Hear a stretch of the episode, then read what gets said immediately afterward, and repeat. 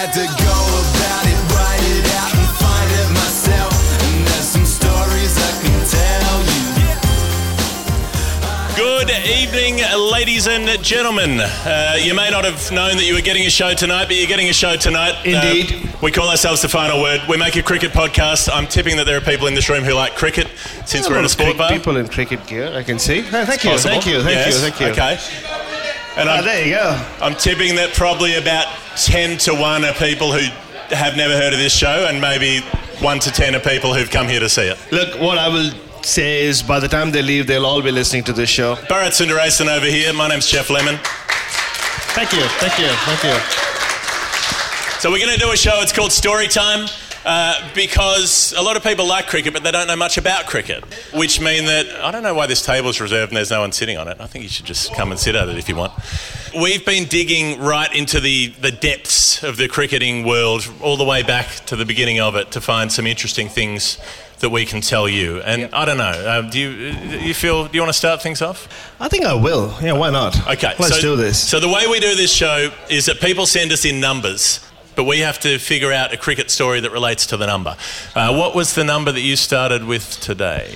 Well, the number I have started with, and the number also does equate to money, so it's important Yes. to say Yeah. that as well. Yeah, It's a it's a subscription. It's a It is a voluntary subscription. yeah. I'm going to start with seven point eight zero. That's the number Okay, I've got. so that's seven dollars and eighty cents. That means the number is seven eight zero. You can take the decimal point out. You can interpret it any way you like. And if somebody said to you seven eight zero, what does that mean in terms of cricket? You would probably say, I wouldn't have a fucking clue. exactly. And then what we do is we go and find an answer to that question. And I don't know what his answers are, and he doesn't know what my answers are. So let's find out. Also, if anybody wants to bring me a beer, that'd be great. Oh, that'll be good. Yeah, Jordan. just a pale ale. Thank you. yeah.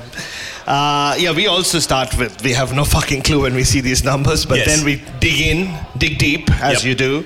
Um, seven for eighty takes us um, on a journey long, long back. Okay. long way back, back So- to 1936. So we're talking seven wickets for 80 runs here. Seven wickets for 80 runs. Okay. 1936. I can't see anyone who was around in 1936. Maybe a couple. So this is India playing England in a test match Okay. at the Oval. So this is when England still ruled India. So Right. it was still British India. And this is this is India's first Test match in England, isn't it? In Uh, this is 1936. actually the second tour of England. So Okay. they play their first ever Test match in, on English soil in 1932, which is also their first Test match at Right. Lords. So Yep. they were invited to Lords. Okay. And then England come back to India, play three Test matches, uh, starting at the Bombay Gym where we went, Jeff, uh, earlier this year. And so England invite them back. I mean, I don't know, even know, can you call it an invitation, considering like they ruled India? Yeah, they just told them to Yeah, rock up. pretty much ordered the Yep. Indian team, or what was the Indian team, to come to England. It's lucky that there's no lingering resentment from India towards England. It's lucky that they've just that Oh, yeah, everybody's love them. processed that and it's all fine. That's where I'm Yeah. from. Yeah, yeah, we love the English. So 1936. So it, this is the third of three Test matches. Yep. India had no money. India was in no position to have money. Now England and India play five Test match series. Back then it was just three. And the last test is at the Oval. England are 1-0 up, so technically India still have a chance of leveling the series. Okay. A Jim Carrey style. You're saying there's a chance. There is a chance, yes, exactly. But it was isn't obviously wasn't to be. England uh, pummeled them as they had previously, but there were some Okay. creditable performances. Uh, I must say from the Indians before we even get to seven for eighty, which belonged to Gubby Allen. Of course, everybody here knows Gubby Allen. Everybody remembers Gubby Allen because he's the guy in Bodyline who wouldn't bowl Bodyline. So they had the two who did, and then he was like, "No, no, I'm I'm above this. I'm too good for this," and and he just bowled normally. Is that right? That is correct. And the more I dug into Gubby Allen, I realized that, well, yeah, he was an interesting man to say the least. Uh, he had some interesting views on the world, and I don't think his heart was really in the right place when he said, I won't indulge in body line. So it wasn't one of those, oh, that's not the right thing to do. Um, you know, we sh- can't do that Right. to Sir Don Bradman or Don Bradman. So he was faking it. He was faking it as, uh, or the reasons behind him not wanting to do it had nothing to do with the goodness of his heart. We'll come to it. Okay. We'll come to it. But so yeah, I mean, just on seven for those were his figures in the second innings Okay. of of uh, that Test match. So just a bit of a recap of what happened all those years ago. England bat first. They make 471 for eight. Wally Hammond makes a double hundred as he used to for fun back then. Yep. India bowled out for 222 in the first innings. They follow on, and they get to 312. Vijay Merchant makes runs, and that's when Gubby Allen takes seven for 80. Now, what's significant about Gubby Allen taking seven for 80 is Right. he was Test captain, and to date, they're still the best bowling figures for an English Test captain. For an English test. captain. English Test captain. I mean, it's obviously number 12th or something in the overall list. But uh, yeah, it is still the best figures for an English Test captain, which Okay. is quite remarkable considering they've had Ian Botham and Bob Willis and so many others who have led them. Tony Greig. Tony Greig as well, like who did take a lot of wickets. But yeah, seven for 80, Gubby Allen. So yeah, he knocks over India in the second innings, and then uh, England just have to make 64 runs, which they do. And win by nine wickets to win the series. Now A bit that- like today. a bit like today, yeah, exactly. Though, I mean, today they need, what, 25 runs and they did not lose a wicket. So, that kind of, as it does often, sent me into a bit of a rabbit hole because I wanted to know more about Gubby Allen. The only thing I did know about him, as you said, Jeff, was the fact that he did not indulge in bodyline or he Yep. said no to Douglas Jardine. He was the conscientious objector of bodyline. Is what I thought as well. Yeah. And uh, Okay. Are you telling me that this is an illusion? Are you, are you about to break this illusion? I think so. I've done that for a lot of cricketers for you over the years. Yeah, you've ruined a lot of things for me. I certainly have, especially Indian. Okay, so, so all right. So we- are we we going to bodyline? We're going to We are going straight to body line. 32, 33. 32 33. Right. And in the 1960s, there was a book written about Gubby Allen, and they featured a lot of letters that he wrote back home Okay. during Bodyline, and, and the whole book was about it. And he had a few interesting things to say about uh, A. Douglas Jardine. Right. This Yeah. is like so when you get somebody's letters published 80 years later, it's it's like getting the WhatsApp, getting the group chats leaked to a newspaper. Like it gives you a window into, does, it does. into I mean- people that maybe their public persona didn't back up. But where do you think the author got the letters from? It was from Gubby Allen himself. So he wanted, you know, it's Sure. not that he was trying to keep these things away. Right. And uh, the letters he'd written, what, 20 years Maybe that's what you book. do late in life. When you know you're about to die, you publish all the WhatsApps. Uh, maybe he thought he was going Unless to die Boris Johnson, then you- then you can't find him. yeah. And I think Gubby Allen and Boris Johnson. I, I, as I Had tell you more, you'll realize there are more connections than you think there Okay, are. all right. This is disappointing already. So, okay, just on Larwood and Bill Voce, um, when he was asked, when they walked up to him one day, like this is after Right. the series has started, and uh, they say, hey, like, you know, why aren't you doing this? Yeah. Why aren't you like joining us in, you know, knocking down Don Bradman and Bert Oldfield and knocking their heads off? Yep. And they ask him, oh, are you doing it because you want to be popular? Is that what it is? Like, is, do you want to be, do you want to win over the Australians? You know, you're never going to do that. So about that, he writes back to his parents, uh, and he says, uh, well, when they say it is only because you're keen on your popularity, they being Larwood and Voce. Sure. And Gubby Allen apparently said, Well, I burst and said a good deal about those. I mean, that said a big, good deal about those swollen headed, gutless, uneducated miners. Oh, so there's a little bit of class warfare going on here. Is that, well, just a little bit, just a little bit. Am yeah. I reading, and I, I hesitate to put labels on things, am I reading into this that a wealthy English man thought that he was better than working class Englishmen? I Pretty find that hard to believe. and, and no, and That is not what the House of Lords is all about. which is exactly why he was president of the MCC for longer than anyone else. Right. exactly the kind of man they wanted. Okay, A- a- And, yeah, I mean, he would go on to say a lot of other things uh, Sure. throughout his illustrious career as MCC president. But just on that, and this I found really funny. So he also wrote letters about, or, or letters about Douglas Jardine. Uh, he, he was a young man at that point. Don't don't forget, Gubby Yep. Allen. He wasn't as old as some of the others. So. One of the things One thing he, I never understood, just just quickly, his nickname's Gubby because his initials were G O B. Surely he should be Gobby Allen. He used which, to be Gobby, which is yeah. a much less pleasant nickname. It used to be Gobby in university and then became Oh, Gubby. I think he see. turned. well, we all went through that phase, didn't we? I'm sure we did. So, okay, they were what gutless, uneducated miners. Yep. About Douglas Jardine, he said, uh, well, He's just a perfect swine, Douglas Jardine. Perfect swine. That could be a compliment. it could be, could be. A perfect swine. Uh, There is no pig better than this man. Uh, Yeah, exactly. Yeah, and he says Plum Warner, who was obviously the manager of the side, can't even uh, stand the sight of him. He hates him, and a lot of other unsavory things. But the funny thing is, at the end of the tour, Which is funny because swine is savoury. it is yeah, By in a way, correct. That's correct. But but the, the irony in all this is Douglas Jardine clearly had no idea this is what he was writing back home to his own parents. Right. Because Douglas Jardine wrote a letter to Gubby Allen's parents at the end of the tour, in which he said.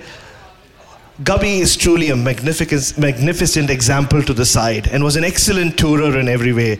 It's it is crystal clear now as to who was the better man. Uh, this is what Douglas Jardine wrote to Wow. Gubby Allen's parents. Okay. Unaware that Gubby Allen was completely smashing him. Mm. And, Yeah, but that's he's being too complimentary. That sounds like narcissist manipulation Oh, to you me. think it is, Yeah, I think that's what Jardine's up to. well, yeah. Who, who in this room trusts Douglas Jardine? Well, that's a good point. Not seeing a lot of hands going in. I, I trust the actor who played Douglas Jardine in Bodyline. He's a Hugo good one. Weaving. Yeah, he was good. Oh, Yeah, I don't trust was- him either. Agent Smith.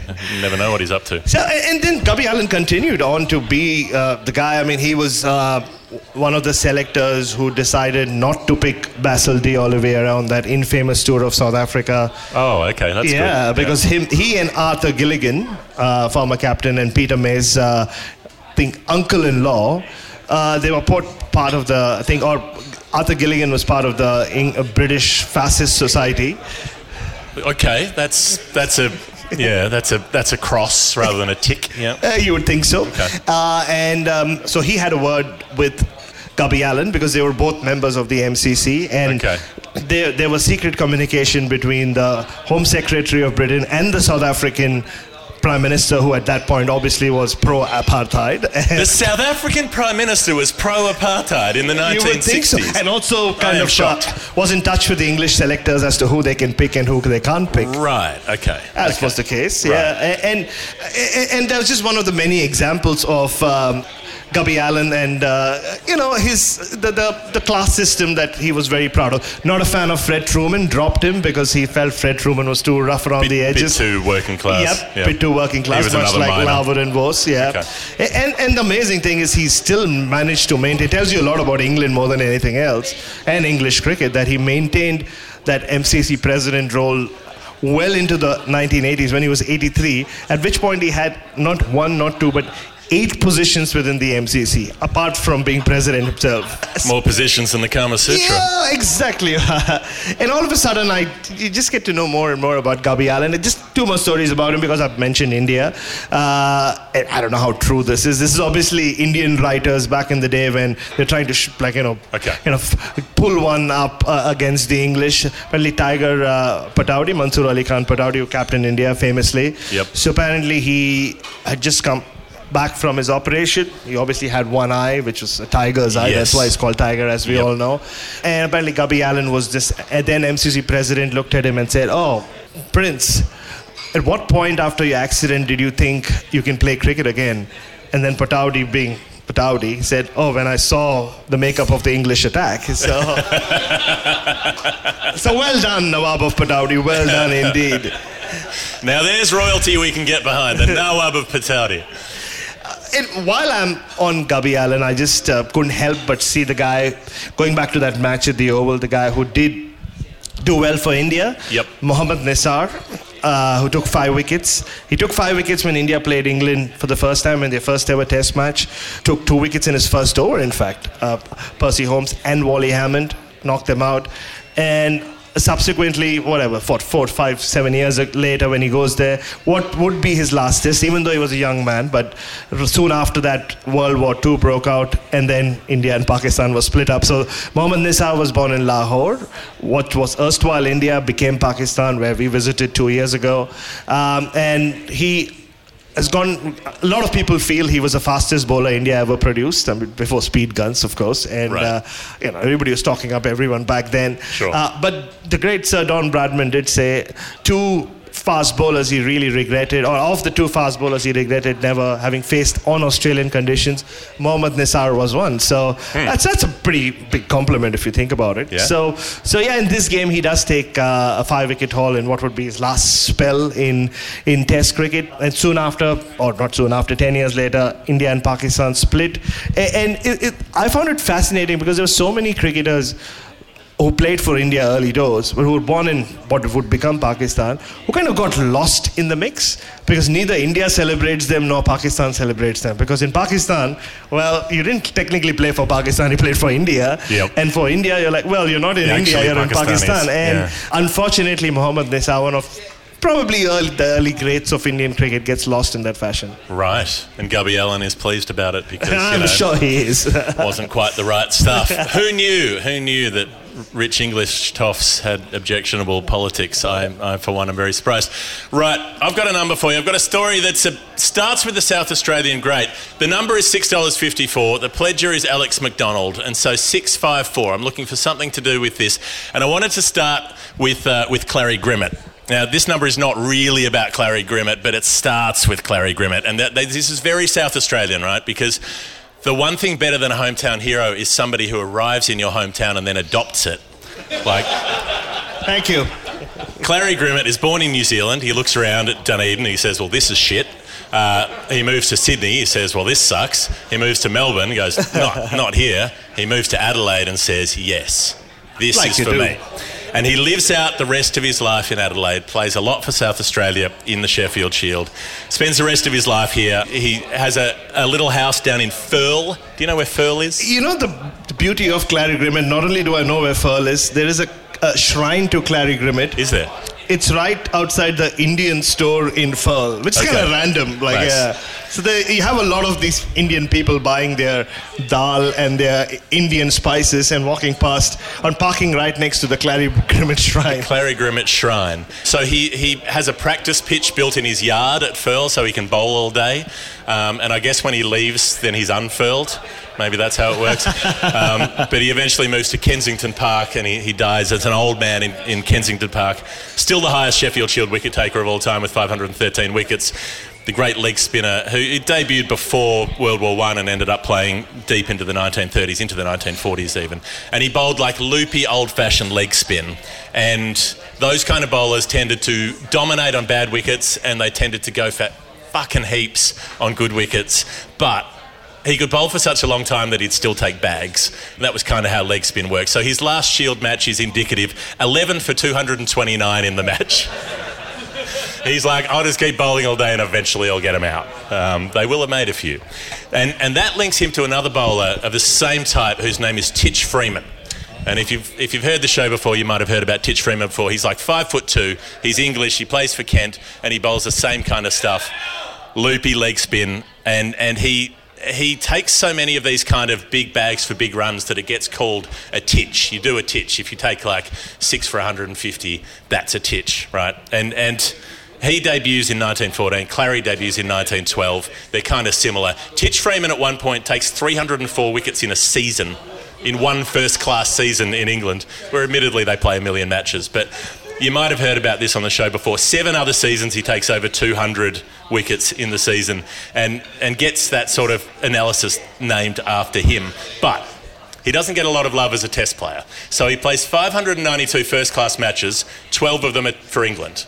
Doesn't get a lot of a run in test cricket. And I know this is crazy, I know this will come as a surprise, but maybe it has something to do with the fact that he's a professional. So he's a working class mm, you cricketer. And the Toffs who are running it keep picking these amateur leg spinners who have taken like five wickets here or there and they go, oh yeah, get them in the team instead of the guy who's doing it year after year. But There you go. his test debut comes in this country in Sydney in 1924. And he plays another test in early 1925. He, uh, he goes and plays a match in Western Australia, takes nine wickets in the match, nobody turns up to watch. Uh, he takes three. Yeah, but they still complain. They uh, was he was he picked ahead of someone? Well, or it wasn't like- the school holidays. Oh, yeah, okay, It wasn't yeah. the school holidays. Yeah. So how could they go? He takes three wickets against the Victorians, five against Queensland. In the last fixture before his Test debut, he's playing against an Australian 11, and this is a very stacked team. If you are a, an aficionado of 1920s Australian cricket, you'd recognise some names like Bill Ponsford, um, Arthur Richardson, Stork Hendry. Uh, Percy Hornibrook, Clary Grimmett's playing in this team. This is what brings them together. It is a flat fucking pitch, this one. So Freeman takes six wickets, in, and this might be the ultimate titch analysis here. He gets a bloke out for 50, a bloke for 68, one for 54, another for 114, and then he gets two of the tail enders, including Clary Grimmett for a duck, which brings them together. Bill Ponsford's there and makes 81. Uh, a fella called Fred Tafe makes 86 not out. So they make 526. They're bowling eight ball overs, 157 eight ball overs. So it's 210 overs in modern speak. And Titch has bowled 53 of these. So he's bowled a 71 over spell in this innings in modern terminology. Six for 160, the analysis. A perfect Titch. And then the MCC team, they make big runs as well. They make 421, face more than 100 overs. And Clary gets even more Titch figures than Titch. He takes four for 176. So it's, it's, it's leg spinner time, right? And this is where things get interesting. The Australian 11, they're leading by 105. They've it's, it's the last day. There's about 50 overs left to go. There's no time for a result, so they're basically having a net. And they're captained by the, the MCC team's captained by JWHT Douglas, oh, whose whose legend. nickname became Johnny Won't Hit Today Douglas because he loved to block. But he's captaining the bowling side. He opens the bowling with himself. He bowls his left arm uh, orthodox spinner for a bit. He bowls his leg spinners for a few overs. His other opening bowler gets a bowl. They all bowl five overs, maybe seven. And then he says, fuck this for a game of soldiers. He brings on his number four for a few overs. Then he brings on the first drop. You might have heard of him, Herbert Sutcliffe. Made a few runs. Didn't take a lot of wickets. He played 754 first class matches and took 14 wickets. That's how good a bowler Herb Sutcliffe was. And then Patsy Hendren gets a bowl, and Andy Sandham gets a bowl, who made the first Test triple hundred. None of them are bowlers. Very, very little first class bowling in their careers. And then Percy Chapman, who almost never bowled. And finally, right at the end, the captain turns to the wicket keeper and he says, These guys are taking the piss. Get your gloves off. You're sending down an over. So Herbert Strudwick is the wicket keeper. He's known as Birch to everybody. He is the greatest wicketkeeper in the world at one point. He takes nearly 1,500 first class dismissals. It's a world record. 674 first class games in which he bowls 138 deliveries. So he doesn't bowl. It's not a thing. It's only a thing in a situation like this, right? Across a 25 year career, he's bowled like 15 overs. He has a go here. And he's bowling to a guy called Ron Oxenham. And Ron Oxenham is, by my estimation, not very good. Um, he's okay. He's described as the best all rounder Queensland has ever produced, which is an indictment. Oh, we know who the best all-rounder New Queensland has ever produced. He's, he's on the television behind us. Michael Neser was this bowling some time back. Hashtag Neser must play, of course. Yep. Well, I think this assessment was made pre Michael Neser and probably pre Andrew Symonds as well. Anyway, 14 test wickets at 37 and 151 runs at 15 doesn't really suggest best all rounder Queensland's ever produced. Decent first class record. Took his wickets at 18, made his runs at 25. It's okay. But he's facing the wicket keeper, bowling an eight ball over, and Strudwick getting on to bowl. He needs someone to take the gloves. And who is the ultimate professional to the point that he's maligned for it? Titch Freeman, the leg spinner, says, Give me the gloves, I'll do it. So he gets in behind the stumps. And I mentioned that Titch Freeman got a guy out in the first innings for 54. He did. It was Ron Oxenham. So he's got some runs behind him, Ron. He's feeling good. He's facing the keeper. Second dig. Has to gallop down and have a giant mow at it. Misses the ball. Titch Freeman has the bails off in a flash. He's stumped. And this is unique in all first class cricket for any player. In the first innings, the scorecard reads Ron Oxenham, stumped, Strudwick, bowled, Freeman. Second innings, Ron Oxenham, stumped, Freeman, bowled, Strudwick. The only player in history to be stumped and bowled by the same two players in an opposite order. It remains Freeman's only first class stumping in 592 games. And Strudwick's only first class wicket in 674 matches. The number we were sent was 654. That's the six wickets that Titch Freeman took and the 54 that Ron Oxenham made in the first innings of an extraordinary match against the Australian well 11. Done, well done. Thank you. And thanks to Carol and one of our listeners, who sent me a book that was Oh, really wow. hard to find about Titch Freeman, where I was able to track down that story. Hi, I'm Brian Roddle. You're listening to The Final Word with Geoff Lemon and Adam Collins. You've got uh, you've got another number. Yes, I Can't do. remember what but it is. I just realized I haven't still fully revealed how big an asshole Gubby Allen was. So I'm, Okay. I'm, I'm, I'm not done yet. Yeah. Right. So he also in 1955, when you know cricket was trying to grow, Yep. and you know enough white people were playing cricket so they thought like we'll go find countries elsewhere Sure. so they said ceylon which is not sri lanka yet and fiji should be added to the what was not the icc but whatever Right. the world cricket was called How's Uh, the track at Nadi?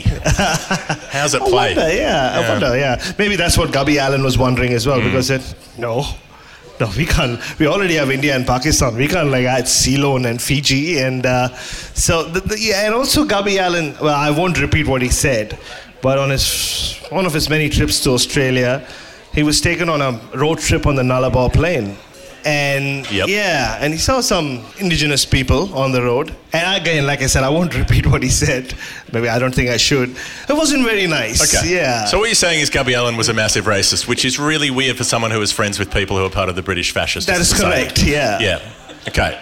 Yeah. I so mean, basically, I'm just trying to prove that when people celebrate him as being a bodyline hero, oh, you know what? stuck to his principles. Yeah, I know, stuck to his. And his principles were white supremacy. pretty much. And I don't want to do what the miners were doing. Yeah, that's Yeah, exactly sure. what it said. Working people are bad, brown people are Yeah. bad. Okay. Eh, eh, eh, That's, just- a, that's a very audacious political You- platform. He really, so. really put himself but, out there. But, but I also found this when. Um, I know Neser always gets stitched up. That's just the. He does, he does, mate. Are, are you a follower of the hashtag Neser must play campaign?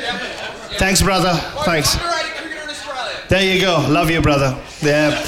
So just on Allen. So this. I thought this for a second you said the most underage cricket in Australia. I'm like, I he's pretty old. He's got, got quite a beard.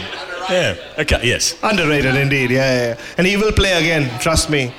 I mean, I, I, I love Pat Cummins and all that, but he misses the Adelaide Test generally. He should have, and I asked him to, but he did not. Like, yeah. Uh, so, Okay. w- one day they, they're at the Oval. So this is in the 1960s. Are we still on Gubby Allen here? Yep, know how you. This is a fun story. You go, this isn't how the show works. You can't just keep doing the past story when you're supposed to do the next story. You know, I never follow the rules of the show, Geoff Lemon. This is a live show. Let's last last Gubby Allen story. So uh, he, he's he's at the Oval and Yep. um, he sat there. Uh, he's in his 60s now, MCC president, and he notices something at the other end of the ground, at the Vauxhall end. There's a big board which says XS Insurance, Okay. and. He's like, oh, what's that? And he asks a couple of uh, Surrey board members sat around him. He's like, what in earth is that? And they turn to him and say, that, Mr. Allen, is 500 fucking pounds because we are fucking broke. so that apparently is the first time any kind of sponsorship Okay. appeared on any English test ground. I Right. just thought like that's uh, important enough. There we go. There you go. So uh, my second number is um, 4.47, and it came with a clue. Okay. It came with a clue. So it's four dollars forty-seven. Four And the dollars. clue is It says in AUD, although it doesn't relate to Australia in any way. My number relates to one half of the standout performance from the cricketing birth of a new nation. right. I lived in this country as a young child from 2004 to 2008, and my memories of that time are of a country obsessed with the game, scores of children playing in the streets with tape balls and bats cut from banana trees. They've come a long way from the time my pledge, pledge relates to, and one hopes they will go even further into the future. Okay. So, let's just like leave 4.47 aside for now. Yeah, we need a country with banana trees. Exactly. Where so I- people are playing cricket. Absolutely, and which in, which is not a test nation, obviously. And which has improved. It just improved. Okay. So I went through every country which has improved in the last uh, 10 years. Which is not many of them. Not many of them. And Not a I lot said, of banana trees in Afghanistan. correct. Uh, and, Probably illegal. And the country that stood out was Papua New Guinea. As it would, and uh, apparently bananas are used a lot in Papua New Guinea. They grow a lot of bananas. So, and Papua New Guinea. Um, I've got ODI status, lost ODI status, got ODI status again. But I think they're right now uh, one of the leading associate countries. So I assumed it, it had to be Papua New Guinea. So Right. what I did was I went back in time to a story I'd done on PNG from 2017 when Greg Campbell, better known as Ricky Ponting's uncle, uh, from Tasmania, played a handful of uh, tests and I think Yep. just over 10 ODIs for uh, Australia from Tasmania. Uh, was president of the Papua New Guinea Cricket Board for, for quite a while.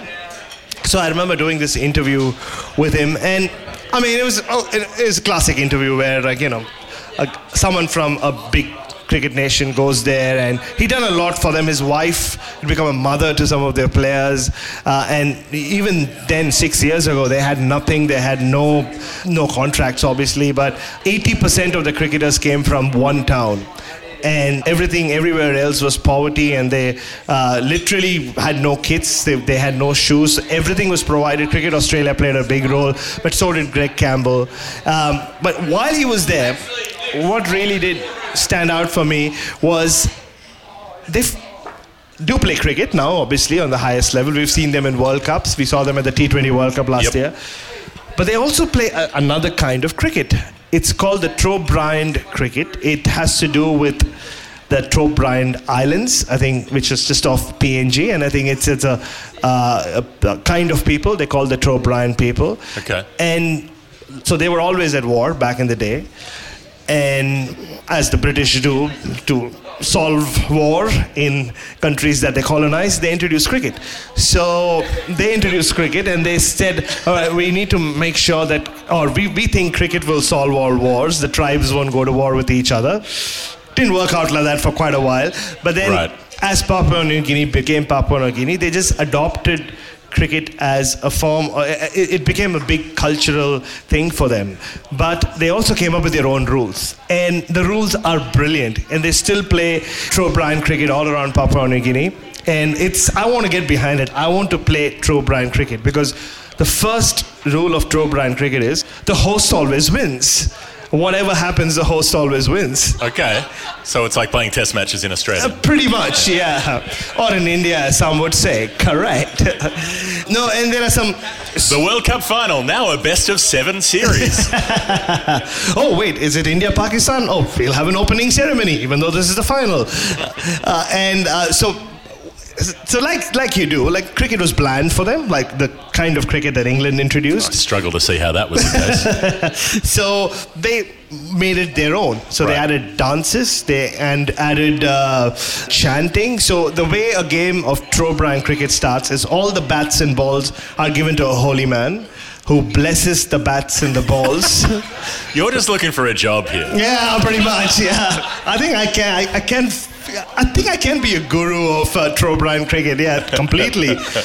And each wicket, and this is all part of the show. So each wicket, you don't you, like you can't just celebrate like your Brett Lee or Shoaib Akhtar. Sure. It's a specific dance that you need to uh, that the opposition kind of uh, indulges in for each batter. So they, They have um, a, a specific a dance. specific dance. It can't be the same for like yeah. so, so like the kind of the thing that they do now, which is develop your bowling plans for each player. You, you Yeah, look, oh, you look over their tape. Uh, yeah, absolutely. You work out their strengths and weak. Yeah, we're going to go just outside off stump, and we're going to do the, So you do that, but it's working out a dance that would be appropriate for when they get out. properly choreographed. Like so, if say Geoff Lemon, I'm playing against you, my people will choreograph a dance for to celebrate your wicket.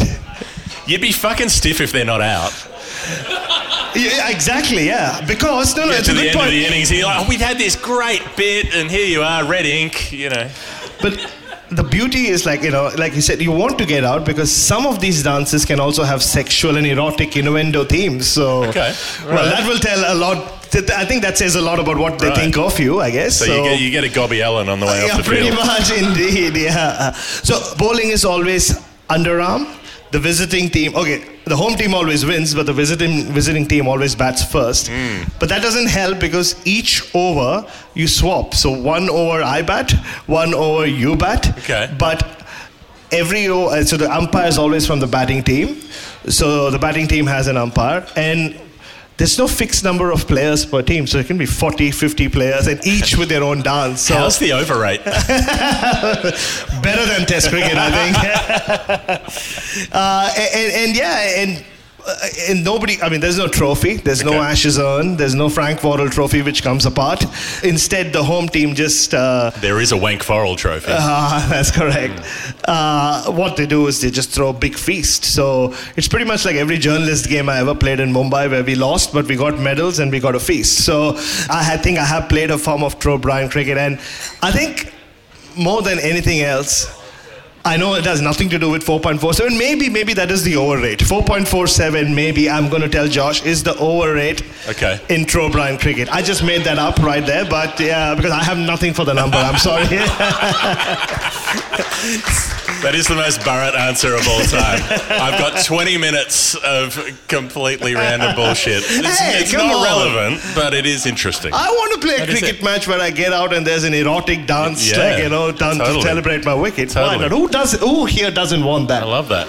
There's the kind they play in Samoa as well called kilikiti with, with the big clubs. They like cut a club out of the palm trees and, and the ball's made of like a rubber twine that they bind up and they have a concrete slab for a pitch and everyone in the village fields. I've seen this played. Everyone's a fielder. So you, you whack it over three rows of houses and somebody over there takes a catch and you're gone. You're like, Sorry, you're on your way. It's tremendous. Absolutely belt the shit out of it. Uh, uh, just the, and you can only hit a six in Okay. Trobriand cricket if Yeah. the ball is lost.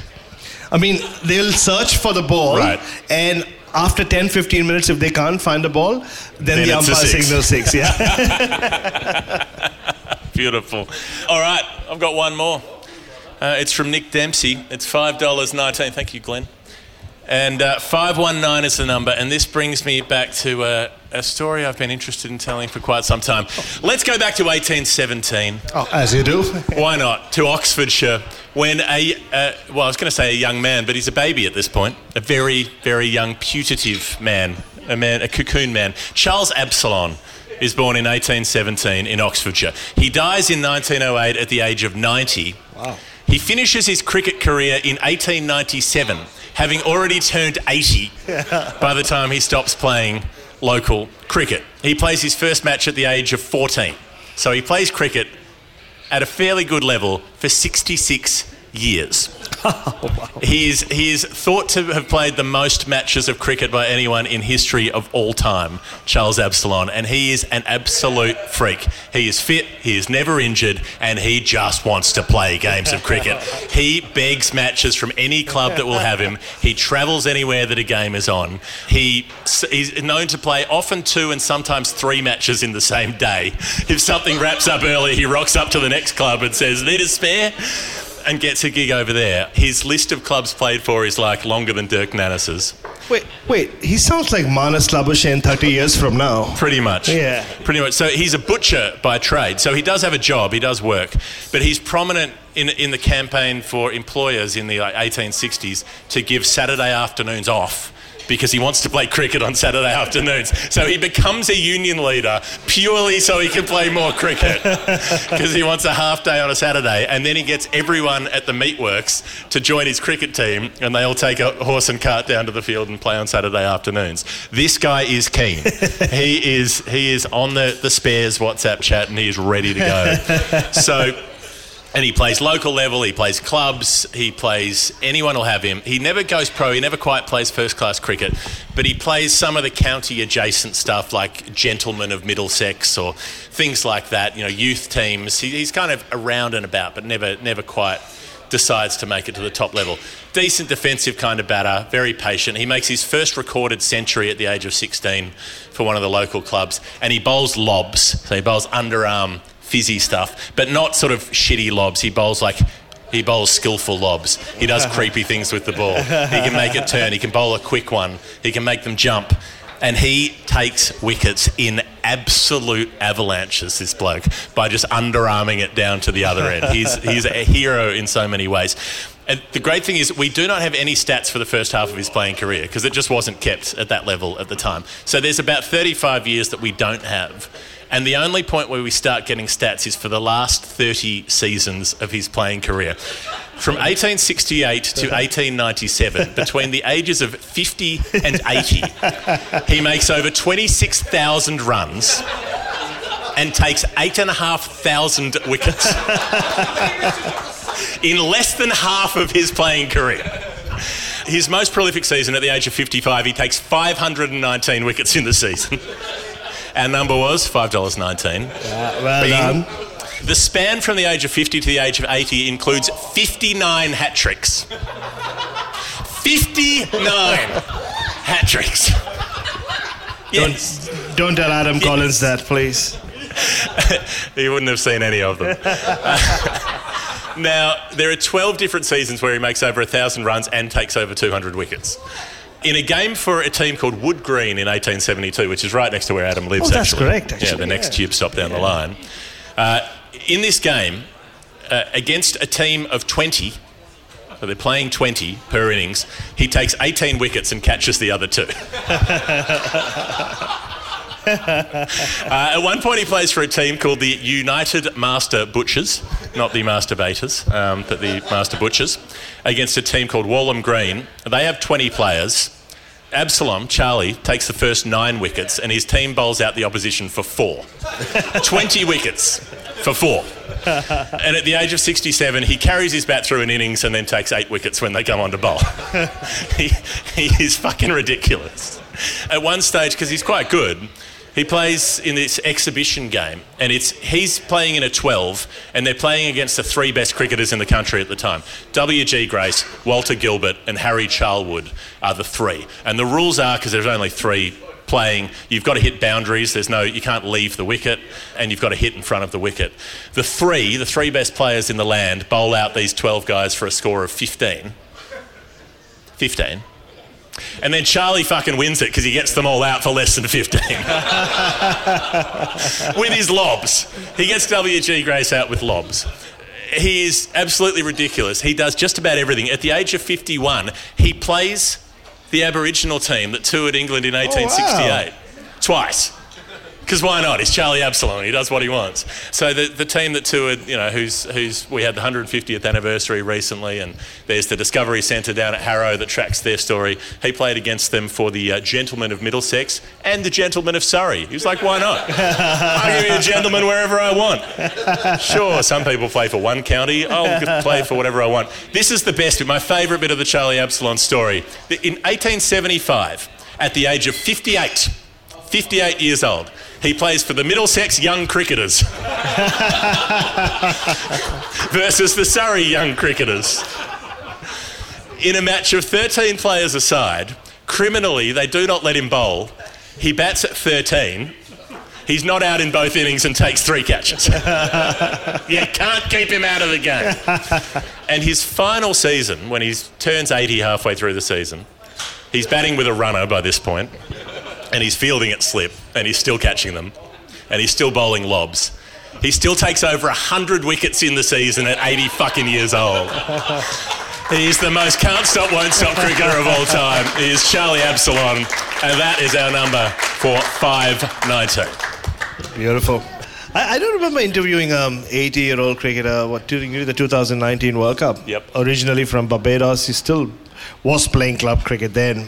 Yeah, but I think, but he was not bowling lobs. He was still running No. in and bowling. Yeah. So. Well, we, bo- we interviewed Enid Bakewell about six months ago in Yeah, England, that's who was right, one of the great women's Test players. She's she's one of the five cricketers to take ten wickets and make a century in a Test match. Did that in her last Test too, just on the way As you out. do, yeah. See you later. she was 80, 82, I think, and she's still playing, and she's bowling lobs. She's got permission from the MCC to Oh, bowl of underarm course you do. she can't get the arm over the top anymore. But and she kept wicket the last time. She came down here a couple of years ago and was keeping in her early 80s. Why not? you, you think people will talk You've got to stay active, she said. Yeah, I know. But do you think people will talk about the same way when we cover a test match and we're 83 years old? I oh, wonder. Yeah. Please shoot me in the back of the head if that is the case. We can shoot each other at that point. We, we will. That's we'll, we'll go out together. As as we would have wanted. I think that's it. I think that's story time. I think we've told. Have we not told some stories? Yeah, I know exactly. Yeah. Thanks to Bharat Sundaresan for joining us tonight. Thank you. Thank you. Thanks to the Ark for having us. Jordan, Anthony, setting everything up today. Oh, and, uh, absolutely, yeah. And thanks for taking an evening at the pub to listen to some idiots ramble on about some things that you may or may not have been interested Uh, in. uh, you might have just got stuck here. Yeah. You came in for a quiet one, and you're too polite And we have converted you. Yeah, exactly. Yeah, you want to know more about O'Brien cricket and Charlie Absalom. That's what we do. Well, if you didn't know what we were on about, the final word is the show. Story time is the sub show of the show. And you can figure out the rest from there. There's, this was 166, episode 166. So there are There 165 previous episodes that are slightly less loud and slightly more re- recorded in recording conditions. That is correct. Than this one. Uh, that's it from us. Thanks for listening. Good night. Thank you so much. Good night.